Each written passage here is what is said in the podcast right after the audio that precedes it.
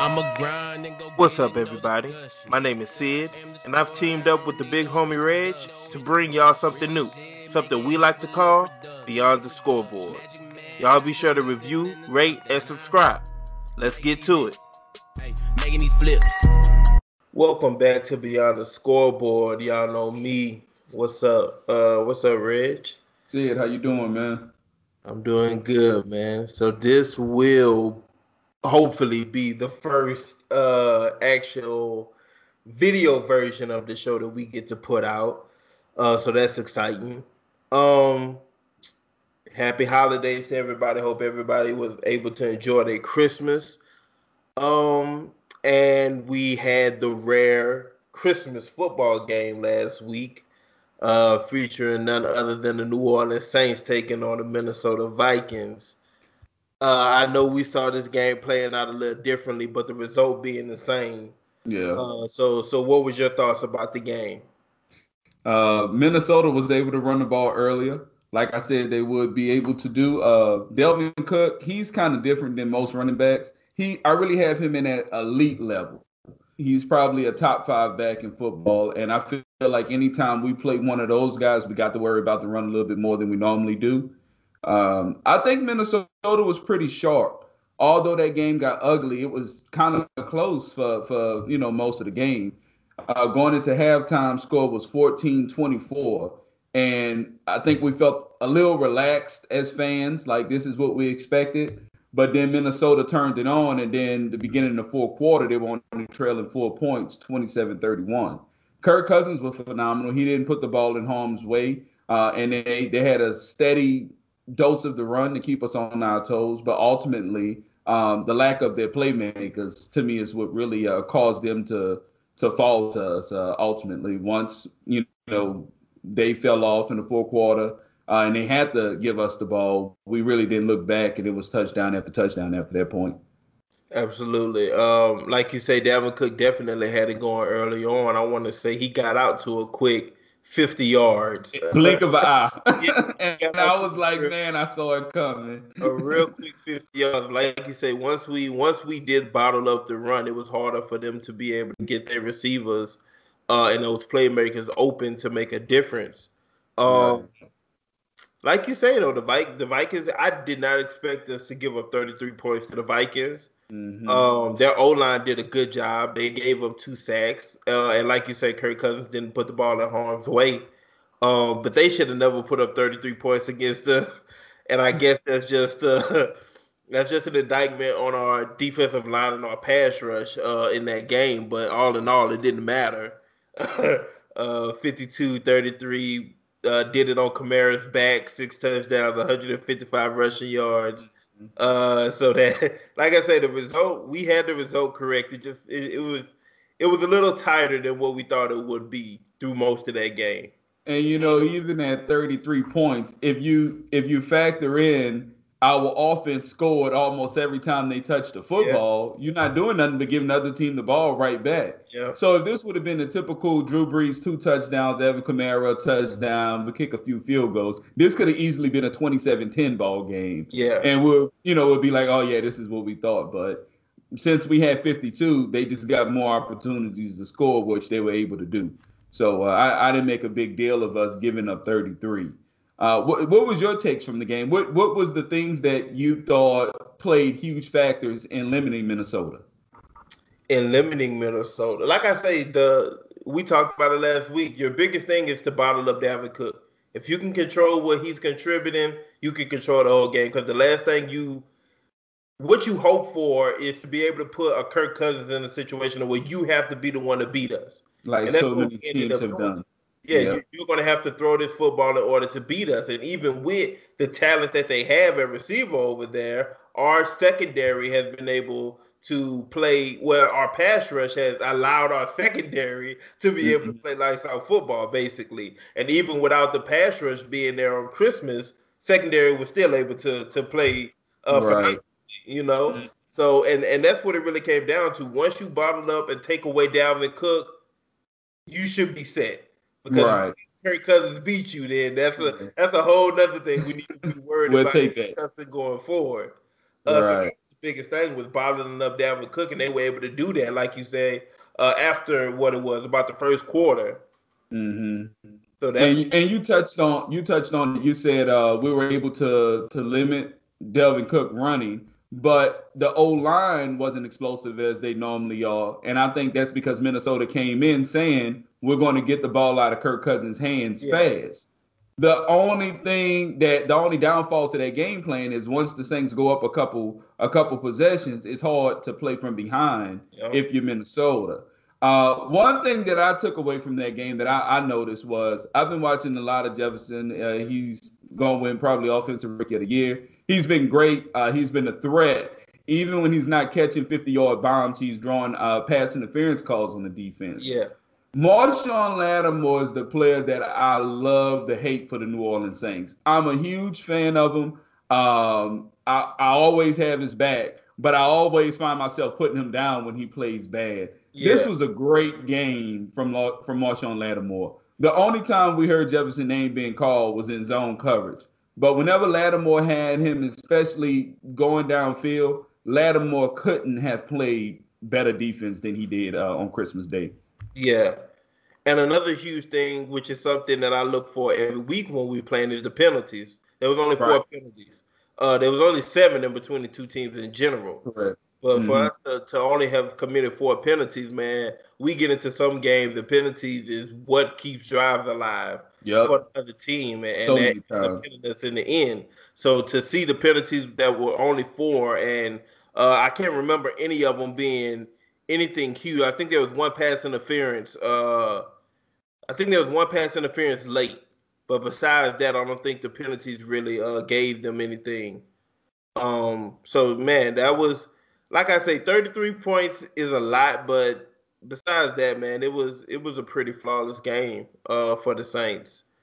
Um, so the, oh, I'm sorry. Go ahead. Continue. No, you I, I, was just going to throw out there the the talk for for a, a, few games this year for the Saints have been grading Taysom Hill or saying how well or how bad he has played. Now that Drew Brees is back in, all those talks go away. Yeah. However, Drew Brees to me didn't have a stellar game, and that's with uh, scoring 52 points. Yeah. If you look at his numbers, he was very accurate with the football. Mm-hmm. I think Drew went. What do I got it right here. Uh, 19 for 26. And yeah. you go, that's pretty good. Well, he went over 300 yards. That's pretty good. Mm-hmm. No touchdowns, two INTs. Yeah.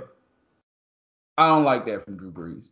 I feel like that that's something that that I should see from Taysom Hill. That Minnesota did nothing that because Drew Brees was clean all game. He didn't get sacked. He the, he, he had a clean game. Yeah. So how was it possible to throw two ints and both of them was his fault? It wasn't like he went. Uh, I, I don't give him I don't give him uh blame for that second interception, the one that went off Emmanuel Sanders' hands. I don't I don't did, I don't. Did one go? Yeah, one of one of them Emmanuel Sanders should have caught, and it, and it ended up going through his hands. Okay, I thought he had I thought he had two blatant interceptions. No. I, I, my fault. Okay, all right, yeah. cool. Uh, I still don't remember that Emmanuel Sanders interception, but it was Christmas, so. but uh, yeah, I don't even remember that one. I, I thought he had two uh, actually go, going uh, across the middle, kind of forcing it, how he did with the out route last week uh, in KC. So.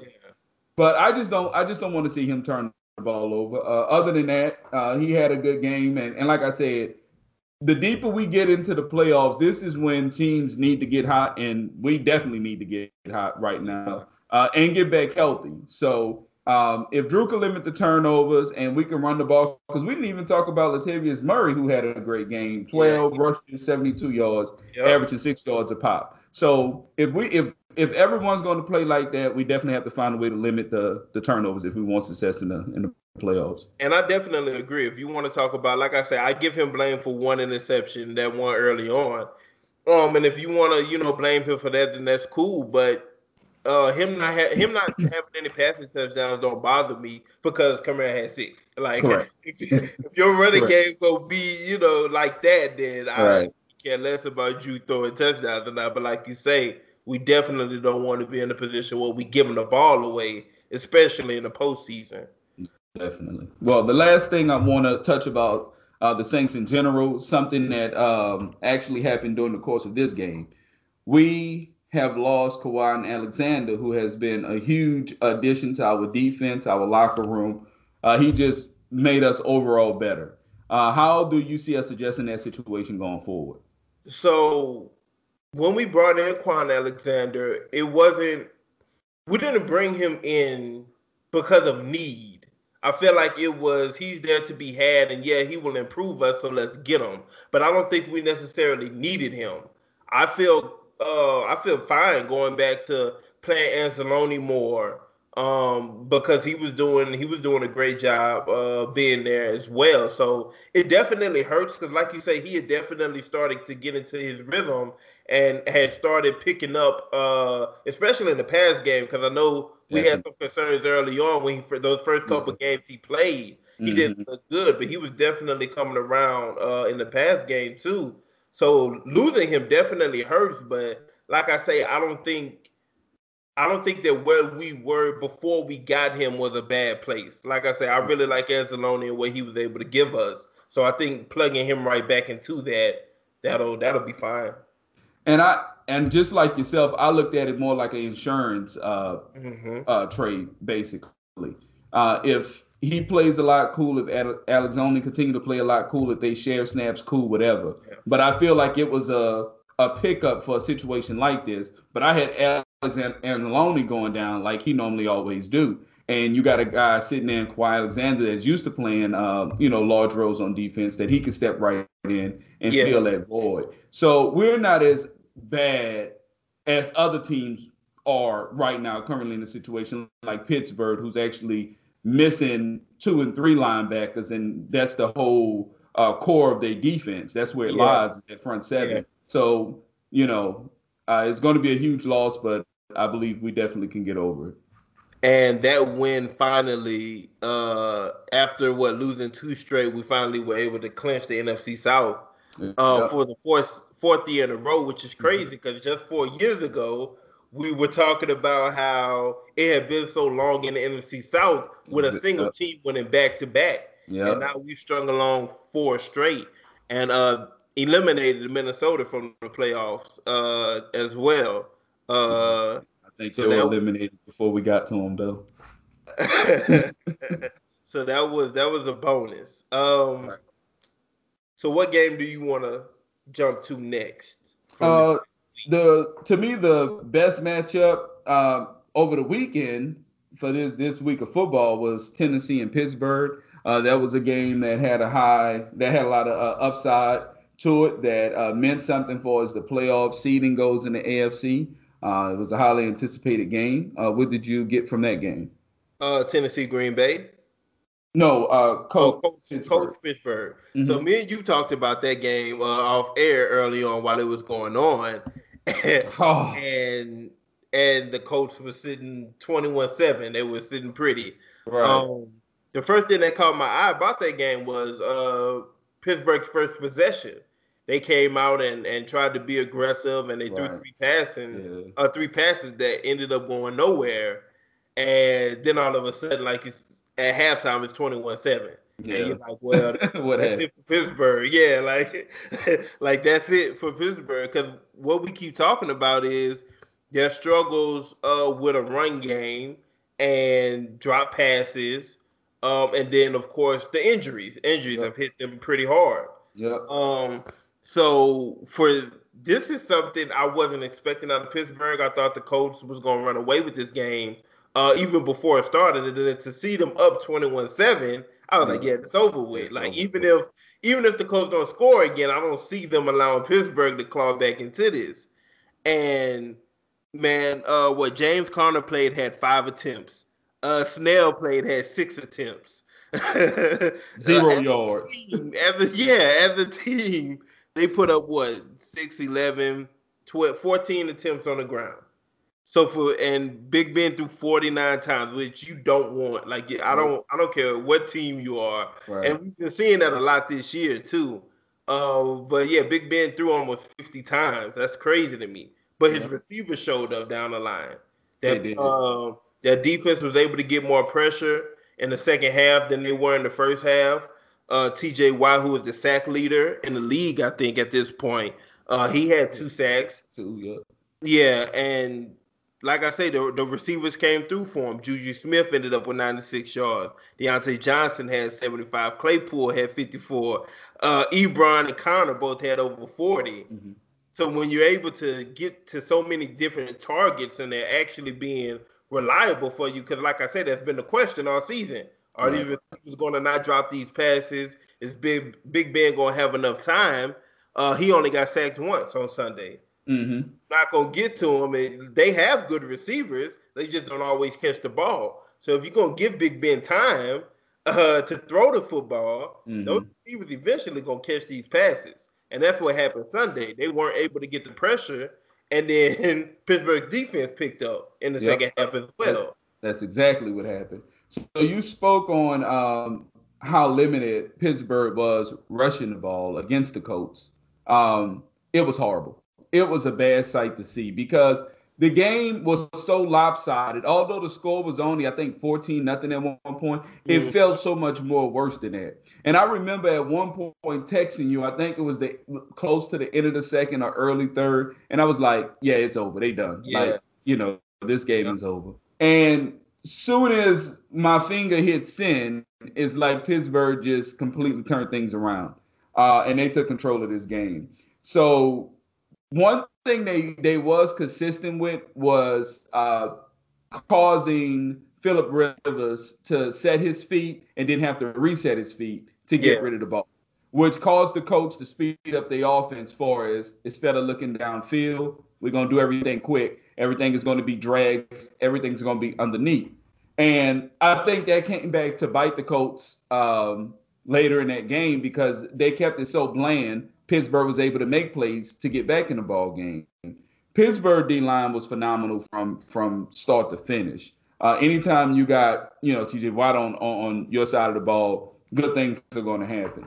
But they were able to sack uh, Philip Rivers five times uh, that game, and their defense played a huge part in clawing back you know into this game because they had to keep getting stops yep. Uh, and and giving Big Ben uh, other opportunities with the ball. And we spoke about like the success that he that Big Ben had with his receivers, but when you look at it, it all was underneath things. Everything mm-hmm. that he mm-hmm. threw was was still underneath. Juju had 96 yards on nine catches. Yeah. Uh, you spoke with Johnson, eight catches, 75 yards. So it wasn't like, you know, someone just started, you know, running by DBs and safeties. Pittsburgh actually clawed their way back into this game. And it just takes me back to a conversation we had on one of the earlier shows about, you know, how I told you I don't have belief in the Colts. And yeah. this is this is one of those reasons I feel like out of all the true contenders in the AFC, the Colts, when healthy, are the team that would allow one of the, the better AFC teams to sneak back in the game. I think um, I think Pittsburgh, when healthy, they they close the door on teams if they're up 14, 17 points because I think at the beginning of the third, uh, this game was 24-14. So this Colts team went into the fourth quarter with a 10 point with a mm-hmm. 10 point lead and couldn't maintain. Um, and, and, this is why I don't I don't think that they have a closer. And when you say, well, you have to be able to run the ball to win these kind of games, the Colts was able to run the ball. They had great success all, all night running the ball, and it still happened. So, do you think they will continue to have these struggles uh, in the playoffs? Or the do you think they can fix it? The Colts? Colts. Um, so this is my thing. I, I I agree with you. I agree with you that out of the AFC contenders, the Colts are definitely the team that's most capable of giving up a ten plus league, uh, even if even if it's in the fourth quarter. And this uh, was because a team that's been struggling offensive offensive. in games like this where it's like you say they got to 21 points early and then the offense stalled. Mm-hmm. And they mm-hmm. do that. They do that a good bit. Their offense can be hitting on all cylinders for one half and then turn around and give you nothing another half. They're just inconsistent like that. And their defense is going to keep you in it. But once again, you keep putting your defense out there over and over and over again. Eventually, they're going to wear out. Mm-hmm. Um, I still believe that is I still believe in the Colts. Um, not to like I said, I don't think they're gonna get to a Super Bowl. personally. Um, but when it comes to, I would still trust the Colts more than Pittsburgh okay. at this. Point. That's at this point. That's not counting injuries. Yeah, yeah. Okay. Like I, I still, I still would trust the Colts more, just because even like you say, James Conner was out this Sunday, and it was what five rushes for twenty yards. And mm-hmm. I know once you get, you know, once you get down a good bit, then running, you have to run the football less. But to run the ball under fifteen times in a game for Pittsburgh, that's more of a look. We just can't run the ball more than anything else. Right. And the lack of a run game, um, as it gets colder out there in Pittsburgh, you know, as it gets colder out as teams like Buffalo and Tennessee come through and or or even the Colts again. And because like you say, even when they found a rhythm later on, it was more about reliability than big plays. It was right. more about they're actually, like you say, Juju had nine for 96. But the bigger thing is he caught nine passes. Like, like, that's the bigger thing about it. Like you were able to go to these guys and trust them to come down with the football, even if it was only for 10 yards, and move your way down the field. I can't. Uh, it's hard for me to believe that after one week they just gonna continue to not drop passes throughout the rest of the season. It's it's not gonna happen. And the passing game is what they're gonna have to rely on and able to move through the playoffs uh, along with that defense. Well, it's definitely a tight fight in the AFC just as much as the NFC as these final playoff spots uh, go to winning teams. It's pretty much a scenario like always. If you win, you win. Yeah. A lot of teams in the AFC and NFC find uh, themselves in that place. So, uh, uh, it was there any other games you wanted to talk about about the NFL? Uh, I don't want to get too in depth with them, but one I did want to speak on was the Rams and the Seahawks, man every week we get on here and I tell you, all four teams in that division, every time they play, it's a toss up. Like I don't, yeah. you don't know what you're gonna get out of those teams, and that was a long, a very long, a very long twenty to nine game. That it happened. really was. Um, yeah. but besides that, I what what did you take from um not last night's game, Sunday night's game, if anything, the Titans and the Packers. Titans and Packers. Oh, that game got ugly quick. Um, yeah. Aaron Rodgers. like what was so crazy was like everybody was like, you know, if if if you one of those guys that's into social media on a sports uh, platform, uh, you would see all the comments that most fans or just anybody can write, and everybody was just saying oh, they're gonna run the ball. Aaron Jones, you know, uh, Henry's gonna be looking to hit people in the mouth. It's gonna be a crazy run game. And I kind of was like, yeah, but if you Aaron Rodgers, you kind of used to this. You know, they Tennessee really don't have a great corner this year. Uh, uh, and Adams has has been out of this world, and I'm like, they still gonna take their shots. Yeah, and Aaron yeah. Rodgers, man, bink these people to sleep. Like, and, I, and, I, it was I wasn't Stuff. Like every like everybody else. Once I saw the forecast, I was like, "Oh, this is a run game. This yeah. is gonna be a whole lot of Derrick Henry. There's gonna be a whole lot of Aaron Jones, and Aaron Rodgers had something different in mind. Yeah, uh, yeah. That game I, right there, that game for me, because I was still going back and forth on it, and I'm not that big of a fan of Aaron Rodgers, but that that's a, that's the MVP right there to me. Right. Sunday, that that was the MVP. You mm-hmm. got it. You got it. You giving it to him. You still doing it, bro.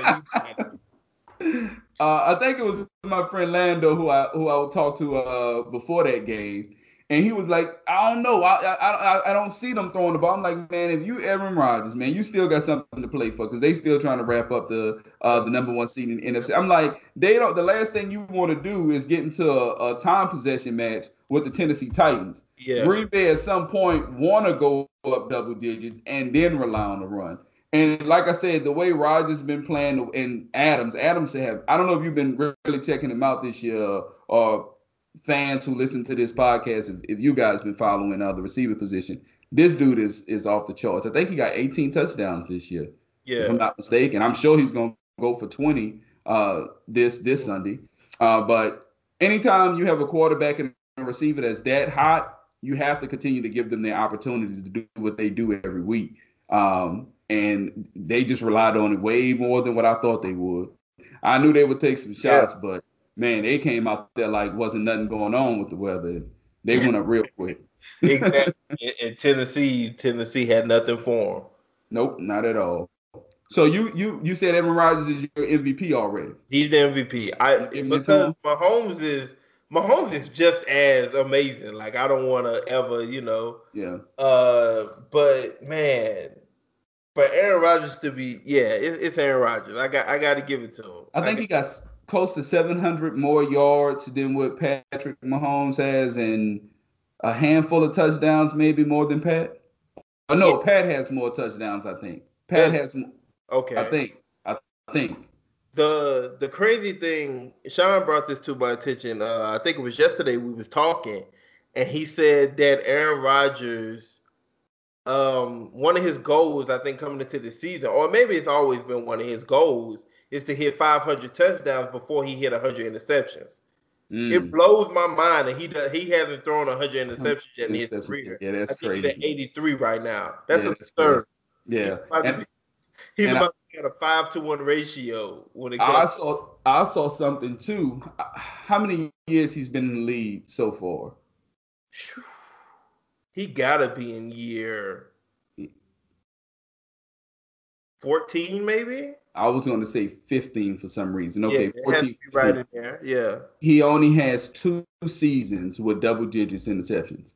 And those yeah. double digits was like 12 and 10. Yeah. That's impressive by itself. When you think about all the times he dropped back to throw the ball, to have that only two, like that's crazy, man. Yeah, he's what a four to four touchdowns, five interceptions this season. Like that's okay. He got he. I think he got he got more than Mahomes. Then he has more touchdowns than. Yeah, he's first in touchdowns. Yeah. yeah. Yep. So, um, was that all? That's it for for NFL. The only thing that I have uh, is the odds for this um, Sunday. I did want to just talk playoff scenarios too. Okay. Since, since we already there, um, the AFC you talked about it. It's a lot of win and you're in. Uh, I think it's five teams um, that's vying for basically four spots uh, at this point. Um, Pittsburgh is in. They can move from the. They're either going to be the second seed or the third seed. Mm-hmm. Uh, I don't know. Maybe they locked up the second seed. No, no, no, no, no. Have second or third. They got a they uh that Buffalo Dolphins game is going to be really important next week. Yeah. Uh, because the Dolphins is one of those teams that has to win as well.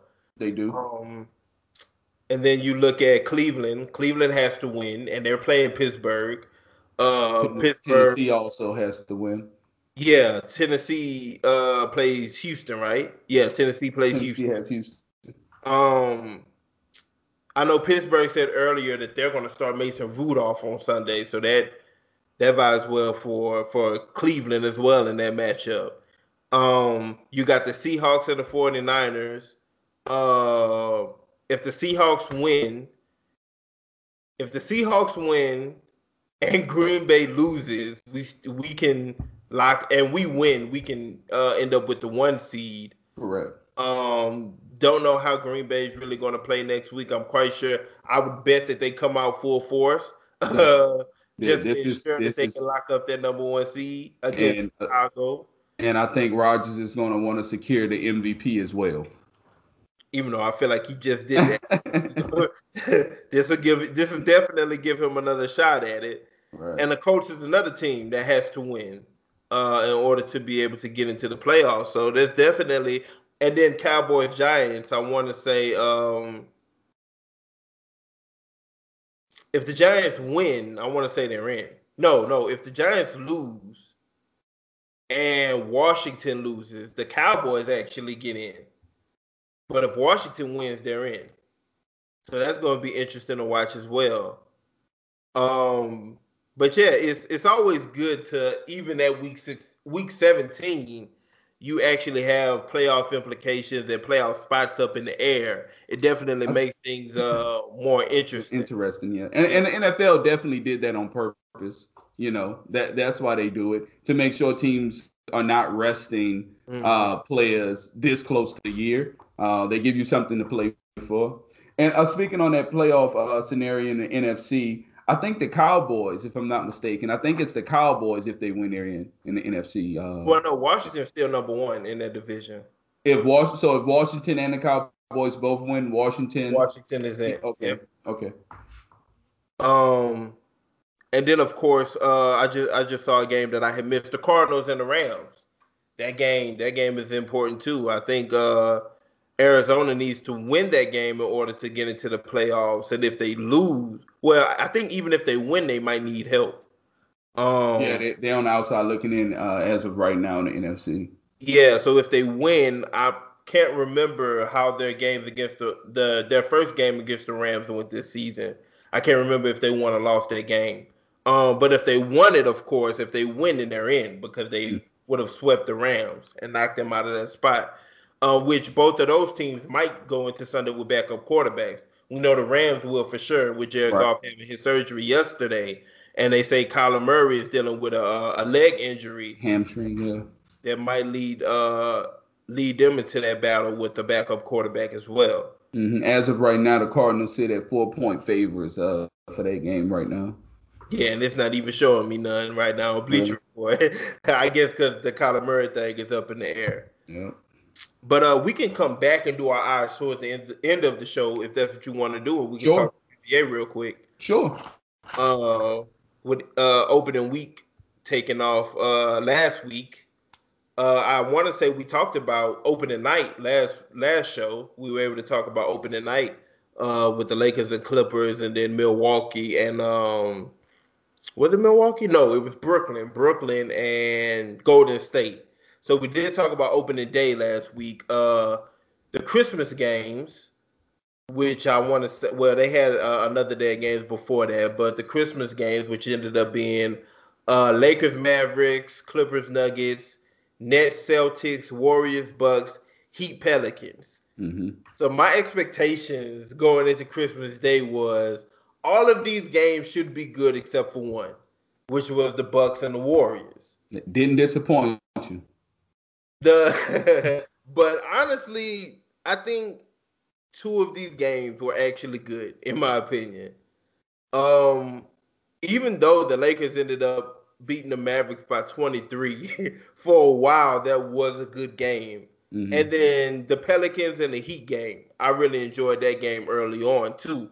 Um, the Nets Celtics game got out of hand early. Uh, the Warriors Bucks game, we already knew how that was gonna go. we already knew how that was gonna go. And then Clippers Nuggets, I didn't even finish watching it to be honest with you. But uh, what was your opinions on that? Um, you, you, know, of course, I was pumped to see the Pelicans play on Christmas. Uh, the Pelicans, their problem stuck out to me like a sore thumb. They don't have a lot of ball movement in the offense, and they only get buckets from, to me, two players. Uh, JJ Redick, he got it going early that he kind of kept them in it, but you can tell that the Heat were just a more in sync team uh, all game long. Uh, they got a chance to rest their starters. Jimmy Butler said now for for a long time. Uh, him and Dragic, they got the rest because they went up so early. But yeah, uh, I I love Bi. I think Bi has a bright, bright future in the NBA. I just hate that once he touched the ball for the Pelicans, chances are he's shooting. They allow him to do a lot of isolation until he could put up a shot, and it it kept the game close in the second half by doing that. But in the first half, he was off and it caused them to run the lead up. So um, the Heat didn't do anything, you know, spectacular, but didn't miss in the in the first half. Pretty much everybody was hitting for for uh, Miami to, to start that game. And it seems like the difference. Well, it's, this is what it seems like from what I've seen through what four games of the Pelicans, three or four games of the Pelicans so far, is they're starting they're starting five is made up of Steven Adams and then four people who are streaky. Four people like there, there are no Zion Williamson, Brandon Ingram, Lonzo Ball, Eric Bledsoe. All of them can put the ball in the basket, but none of them are going to do it for four quarters. Mm-hmm. Not four quarters every game. So it's real.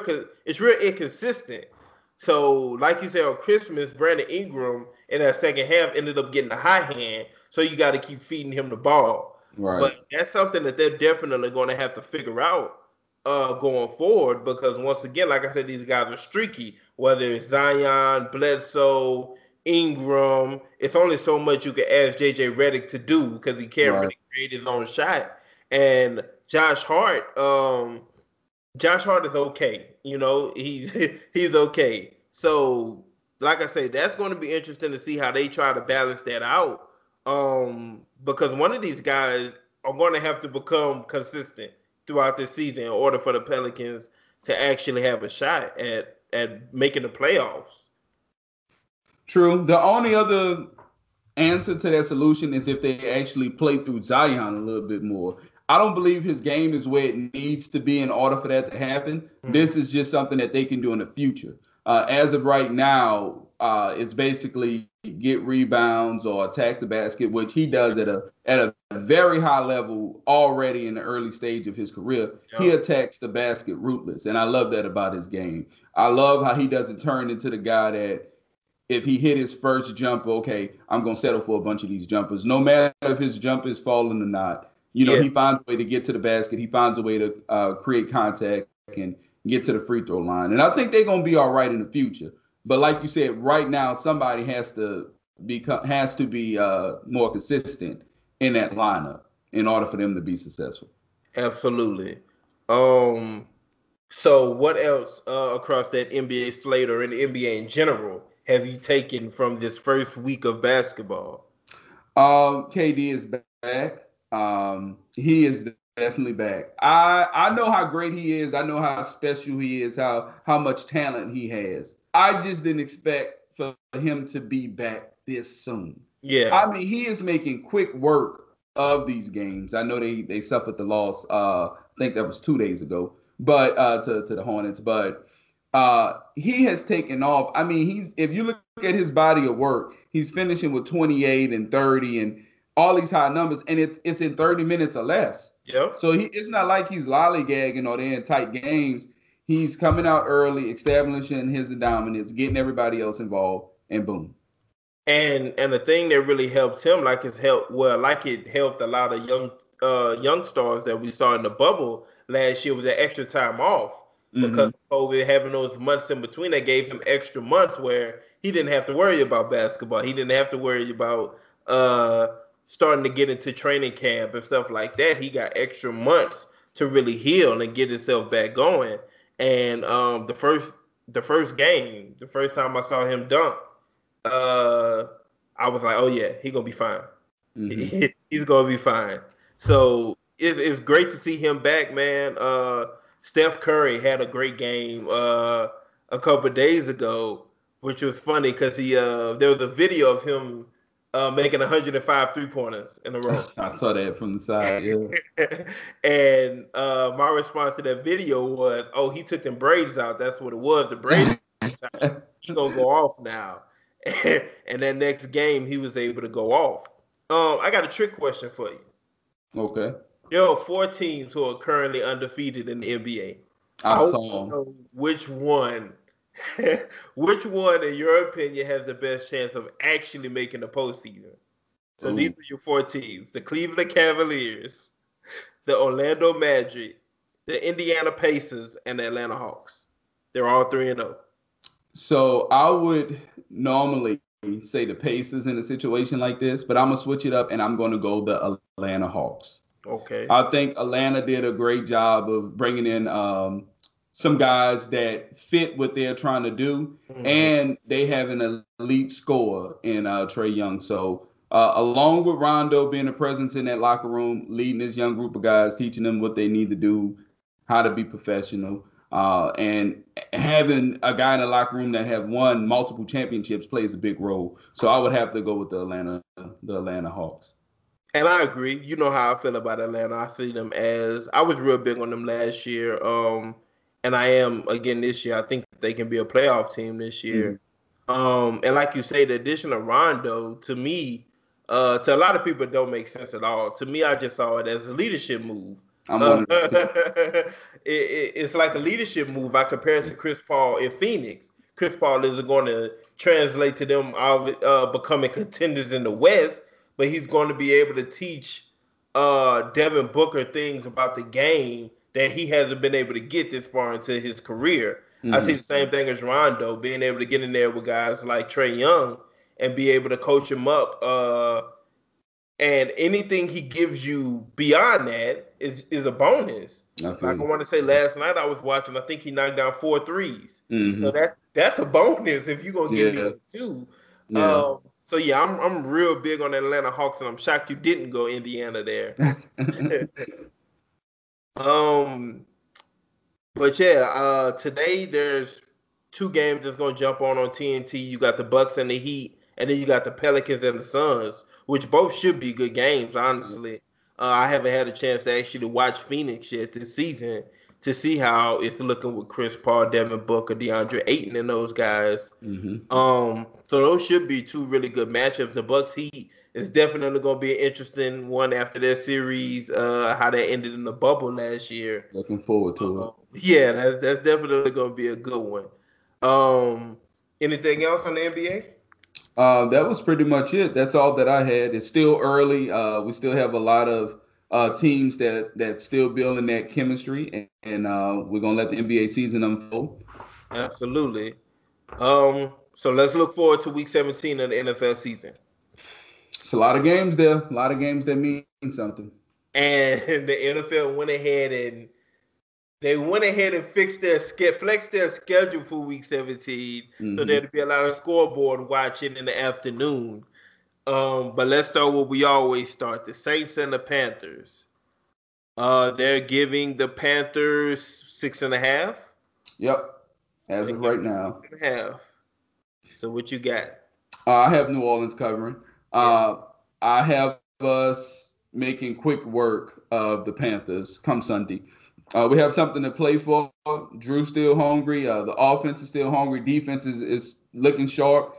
Carolina have their issues uh, at the at their offensive line uh, positions. And like we always say, even without Trey playing this past Sunday, uh, you still don't want to play a New Orleans defense right now. So um, I think Drew is, is going to be sharp. This will probably be uh, one of the better games for him this season, given the fact Tampa Bay isn't a real aggressive defense. Um, I think they lead the lead in in um, in uh, first downs, allowing first downs. Uh, I know they don't get off the field on third down. They, they're pretty much at the bottom of almost every defensive ranking there is. So uh, playing Drew Brees and um, New Orleans, the way we protect them, I, I have this being one of the easiest one of the easiest victories of this season for us. I think this is a statement too. I think I think this turned into a statement game going into the postseason. I don't think Drew plays the second half, and if he does, I don't think he plays the fourth quarter. I don't. I don't think it won't. I don't think it'd be necessary. I think we get out uh, ahead on this team, and there is no looking back at that point. Um, so yeah, I'm I'm taking the Saints to cover as well. Um, I definitely think that, like I said, this this game gets away from Carolina early Mm-hmm. Um, and once again, there's no clawing back. Uh, typically, it gets a yeah. team like New Orleans with how well our defense is and how well our offense has been playing. Yeah. Uh, so which one of these playoff implicated games you want to hit first? What's what's your favorite one to look at?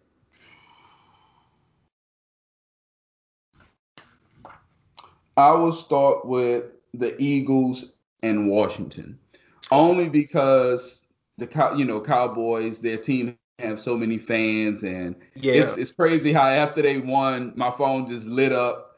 A whole bunch of Cowboy fans, uh, all, all, on social media hit all me up. You know, we in. It, it, kills me that you know we go from hey this season don't count this whatever to we go into the playoffs. Oh, oh, let me do it how they do it. We go into the playoffs. How about those Cowboys? That's what we get from them. So this Eagles this Eagles game, um, like you said, will mean a lot uh, with Washington because, like you stated earlier, if Washington win, they're in.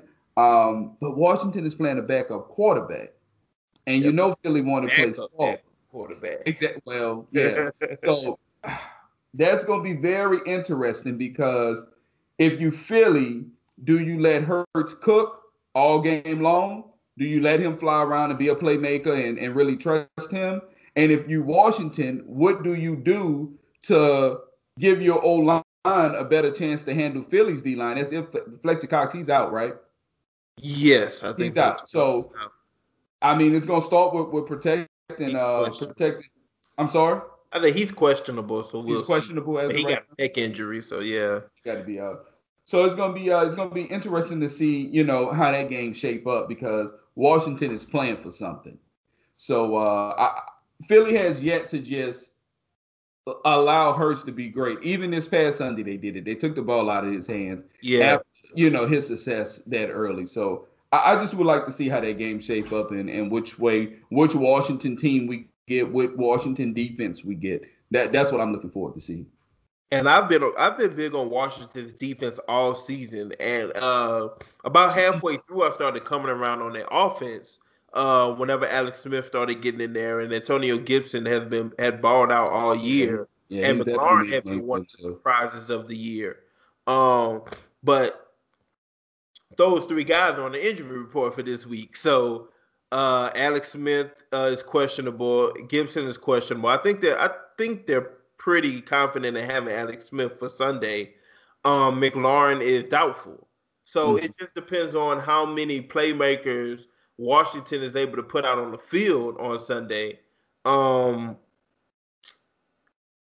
I'm once again, I'm real big on their defense. I'm I'm not really concerned about Jalen Hurts being able to eat through their defense at all. But once again, if you keep putting your defense on the field and your right. offense isn't able to get anything going, eventually you go that defense is going to wear down.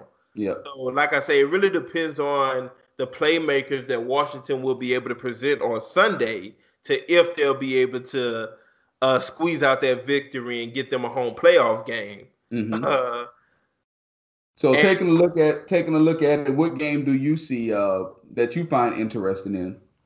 I was really looking forward to Pittsburgh Cleveland until okay. it was decided that Big Ben wasn't going to play. Yeah. uh, that that kind of ruined it for me. So I think um, it has to it has to be Arizona and the Rams. Okay. It, it has to be that game just because once again I said it earlier this show with the NFC West this season, it's been a coin toss. Like mm-hmm. you never know what they're gonna look like from week to week, um, quarter to quarter, half to half. Like you just you just don't know. And once again, we know for sure Jared Goff's not playing Sunday.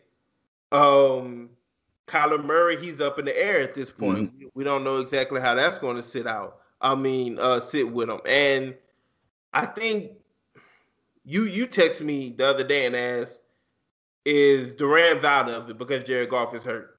Is it, are they done with? And man, they have so much talent on that offense that it's hard for me to believe that even a backup quarterback that's been sitting under McVay and being able to be familiar with this offense uh, will go out there and perform much worse than a Jared Goff can on his worst days or even on his average days, which most days are average for him. Mm-hmm. I find it hard to believe that um, that backup quarterback can't go out there and produce. Um, and that Rams defense, they're going to do their part. Right. They got, like I say, it shocked me when I saw it. But look, we talking about one of the best defenses in the league. Yep. So I, I trust the Rams, even if Kyler Murray is on the other side of that football. I trust the Rams to be able to defensively stifle uh, Kyler Murray and offensively be able to move the chains to where even if it's ended in three points, your defense isn't spending the bulk of the game on the field. And gotcha. I think that's enough for them to beat Arizona. The game I thought you were going to go was Bills Dolphins. Uh, that's the one I thought you were going to pick. Uh, which also I think is going to be a pretty good game. Um, I, right now, the Bills is actually um, they are giving up five at home to the Dolphins. Really? Um, yep. As of right now. Mine's now, showing one and a half. One and a half. That's a big yeah. jump. I did pull these about noon today, so yeah, uh, they do go back and forth. And a half, and now it's one and a half. So yeah. So even one and a half uh, to the to the Dolphins. Uh, I definitely like the Bills in this game. I think the Dolphins their issues obviously falls on the offensive end of the ball, and I don't like the way how they go back and forth with Tua and Fitzpatrick uh, as of right now. Um, and if you're going to tell me Tua is still your starter, I don't think overnight he's going to start seeing that you know, okay, this guy has one step. You know, I have to make this ball. I have to, you know, throw this ball at this time. Yeah. I, I don't think he's going to learn that overnight. So one thing that the the Bills don't have issues, the position that they don't have issues is that the quarterback position. They have their guy with um, with Allen, and he's balling. He put on the show last night against New England. So, um, and I know this Dolphins defense is good. This, I'm sorry. I said Josh Allen is another guy who's found himself in the MVP discussion this year. Yep, definitely. And the Dolphins, their defense is, is very good. I just feel like their offense is going to give the Bills more than enough chances to win this game. And so, two things. The first thing is, I actually like Brian Flores' uh, approach to the Tua Fitzpatrick thing. Um, mm-hmm. I think he's he's giving Tua enough uh, enough leeway to go out there and and become better and put the team in a position to win. But he's wise enough to know that Ryan Fitzpatrick still, in some cases, gives him the better hand. And he's not afraid to make that move instead of letting Tua sink and let a game get away from them, especially mm. in a in a season where they're 10 and 5, you know. So mm. I actually like that he's brave enough to go ahead and pull his rookie uh, for a veteran who can who can lock up and seal up games for him uh, down the stretch. Um, the other thing is Buffalo is in a similar situation as Pittsburgh. Once again, one of them will be the number two seed, one of them will be the number three seed. So I, I guess it really comes down to what kind of approach they take to resting players come Sunday. Do they go all out and just say, look, if we're going to treat this like any other week, or is it going to be, look, we're going to be the second or third seed. We need to kind of rest these guys because we're going to be up playing another game next week. Mm-hmm. You know, um, but if if it's all go, this definitely will be an interesting game because, like you touched on, Miami's defense has been uh, really good this year. Uh, I want to say, if I'm not mistaken, they probably got the best uh, cornerback duo in the league. Definitely. Um, so that's re- that's really going to be uh, interesting to see uh Stefon Diggs go up against that. Um but yeah, that that definitely will be a good game. I think I'd take Buffalo too. Uh if they're going in all you know, if they're not if they're not resting anybody, it's hard for me to not take Buffalo. They they're on a roll right now. Right. Uh I don't know if we I, I want to say we were off air when we talked about it last week, but you asked me if I had to pick off of what I was seeing right then in the league who would be in the Super Bowl and I said Buffalo and Green Bay just because both of those teams have been rolling these past right. weeks, uh, mm-hmm. offensively and defensively, honestly. Yep. And just real quick about the Tua situation, I like how the coach is wise enough to to make that pull before Tua um, puts his team in a situation where they can't uh, come back and win or take control of a game. However, if I'm Tua, it's only so long before he tries to make one of those throws that he may not be ready to make now. Yeah. He know Fitzpatrick is on the other end. He's not cool with, with keep being benched. I mean, I know they say they have a great relationship and all that, but no quarterback. I'm sorry.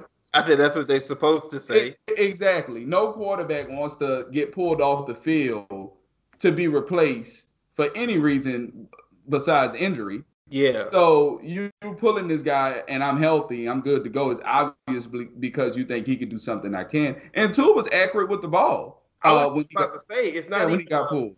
It's not even a physical thing. Like it's not like Ryan Fitzpatrick can go out there and, and make plays uh with his legs or right. He, it's not that he can do anything physically that Tua can. It's just he's wiser, he's smarter, he knows right uh, what throws he should be making and should not be making, and and right. that's the only difference in that regard.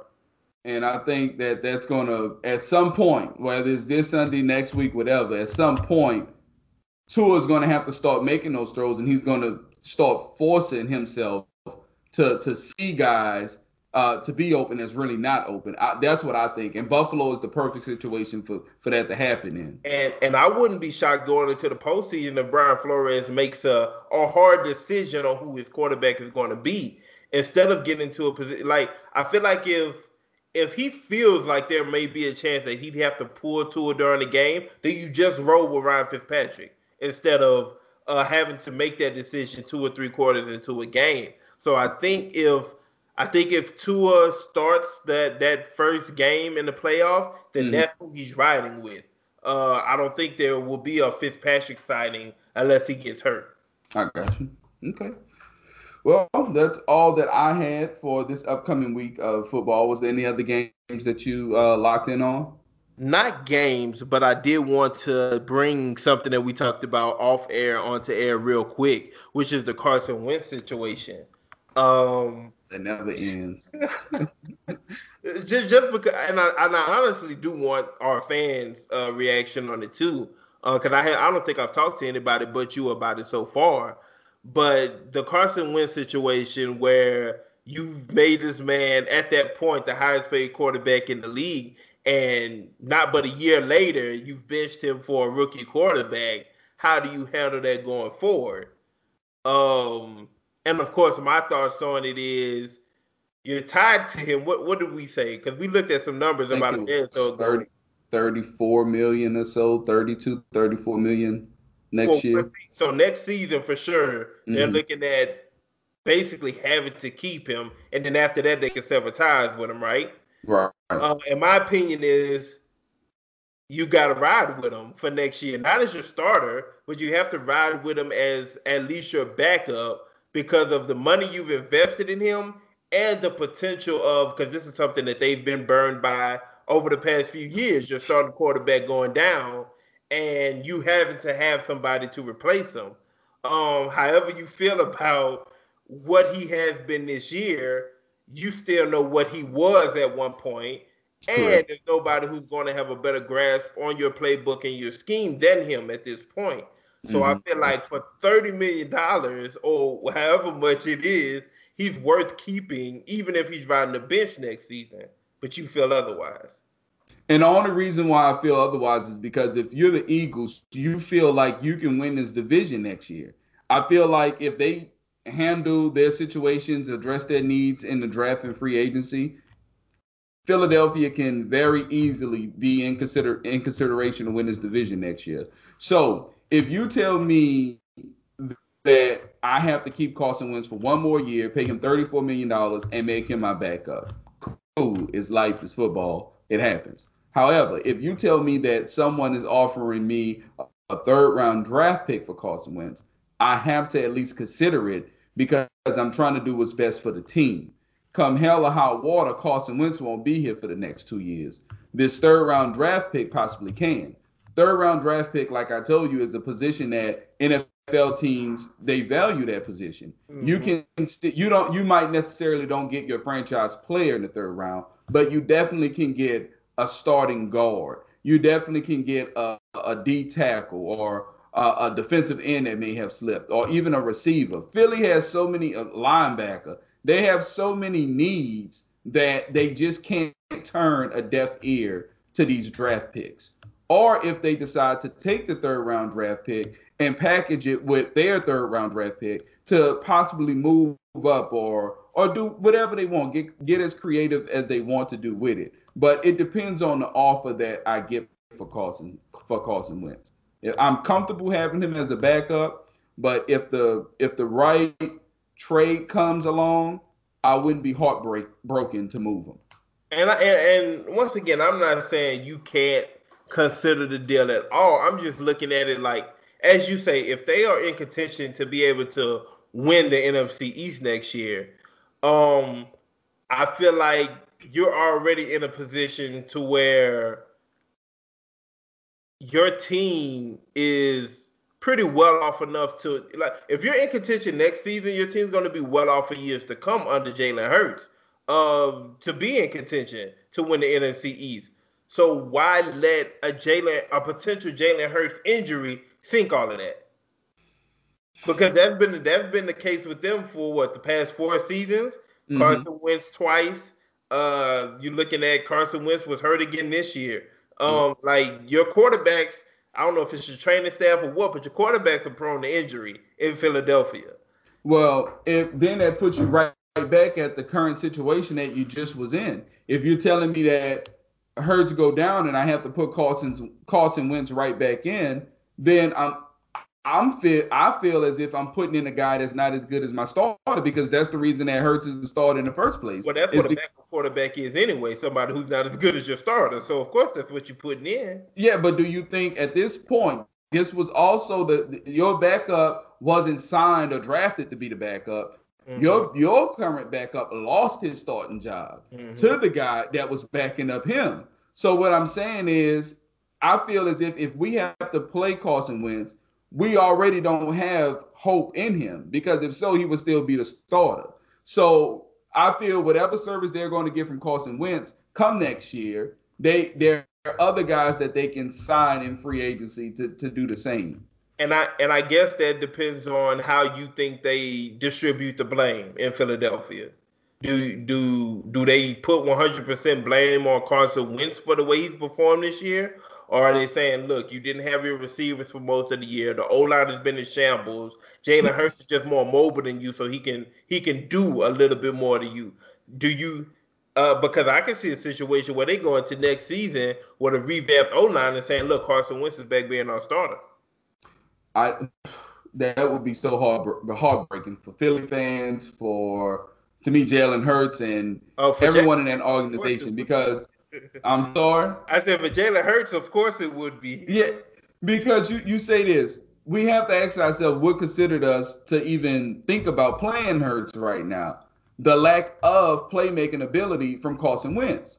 Soon as Jalen Hurts arrived, I was about to say, or is it the lack of mobility from Carson Wentz at this point? Whichever one you want to say, Hurts was able to do something that Wentz wasn't, yes. and that give this offense hope and give them light they are scoring points early in ball games, which Philly haven't been able to do all year long. Soon as this dude get in, they're able to score points early.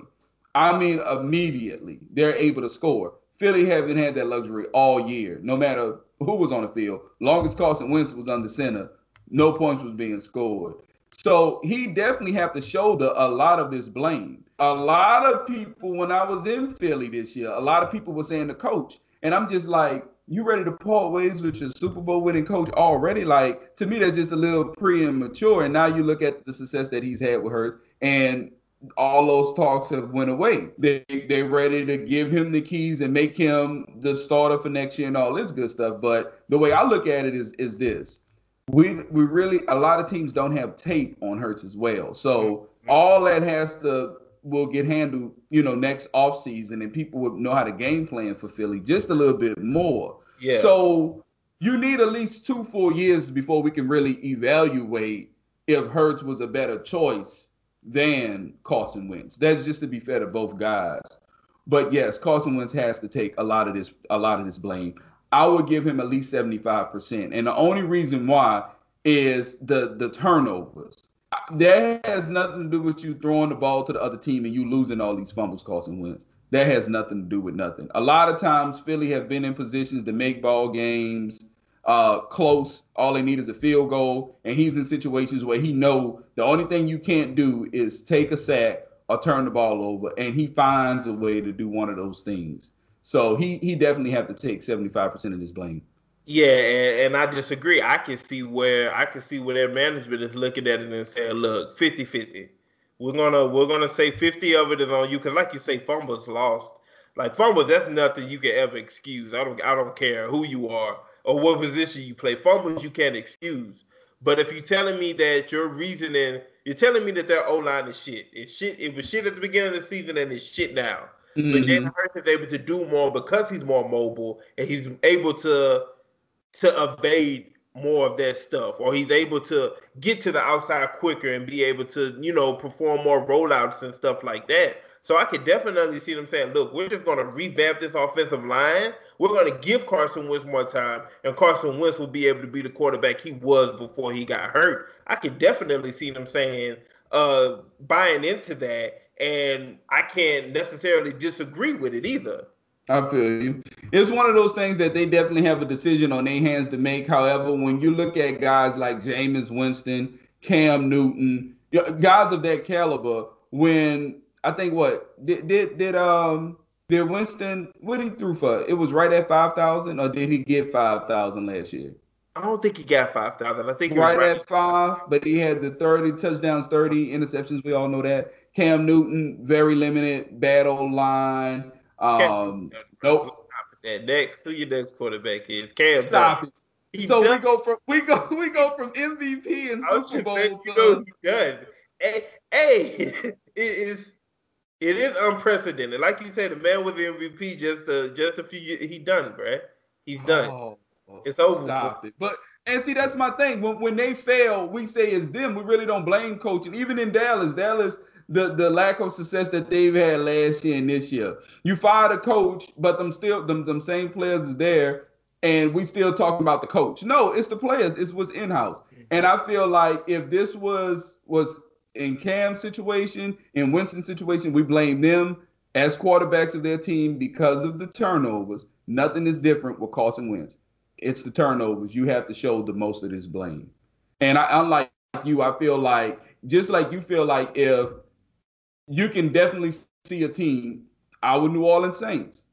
If lo and behold, we get a hold of Carson Wentz, I'm not going to be mad because I feel like under the right leadership, yeah. surrounded by the right guys, this can be an effective quarterback in the NFL. He could be very serviceable and we could win games. But I feel that way with Cam Newton.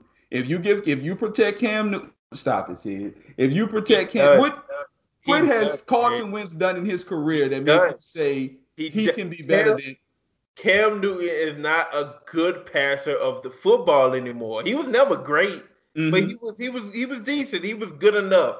I can give you that. I can live with that. With, that. When you combine that with his legs, he's mm-hmm. absolutely a threat. He's an MVP. If right. he's not turning the football over, he's mm-hmm. not a good. He hasn't. I'm not gonna say he's not. He has not been a good passer of the football this year.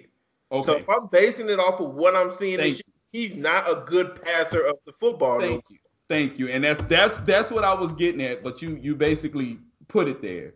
It's what that like I said with Carson Wentz. If you surround him by the right individuals and and, the, and good leadership and coaches, I think he can still be something. And I said I, I can see the same thing with Cam Newton. You said he wasn't a good passer of the football this year. The man got me and you playing receiver, bro. No, see, that's not what I'm talking about when I say good. I'm talking about when I'm watching this man, just like Taysom Hill, when we talk about his mechanics. Mm-hmm. He just don't got it no more. Oh, Cam never had mechanics. Yeah, yeah. but they, are worse now. Like he didn't have any room for them to get worse because once again, we just said he was a decent passer of the football. He can yeah. make most. He can make most of the throws you want him to make. He can't no more. I don't care who he's throwing to. He hasn't even been able to put the ball where it needs to be in order for a receiver to make a play on it this year. When a receiver has little to no separation, there won't be nowhere to go with the football. And put, like I say, I yeah, I, because rather, look, look, I'd look rather at, at, this point, I'd rather stick with Taysom Hill than to move to a Cam You know how I feel about Taysom Hill. I would rather stick with Taysom Hill Next. To, because because to me that's a lateral movement at this point. Jeez. That's lateral movement. Wow. Yeah, I definitely know how you feel about this one. Lord, yeah, I definitely know. It ain't even no reason to continue with this one after that statement. Yeah. Wow. Yeah, I definitely wanted to let our fans in on the the Carson Wentz uh, situation. We'll next week we might dive into the Taysom Hill one, but yeah. for this week uh, I, I, definitely wanted to get the fans' opinion on that one, so uh, I'm definitely looking for feedback off of that. But yeah, uh, definitely, we'll definitely uh, throw something out there, and for all our listeners, uh, we continue to thank you guys for listening. And like Sid stated, we definitely want to hear your intake on it, see which way you feel will suit the Philadelphia Eagles best, if they should ride with Hurts or rebuild and give Wentz another crack at it. Absolutely, and uh, that's it for this week. We will get back with y'all again next week, same time, man. All right, see, be good, my boy.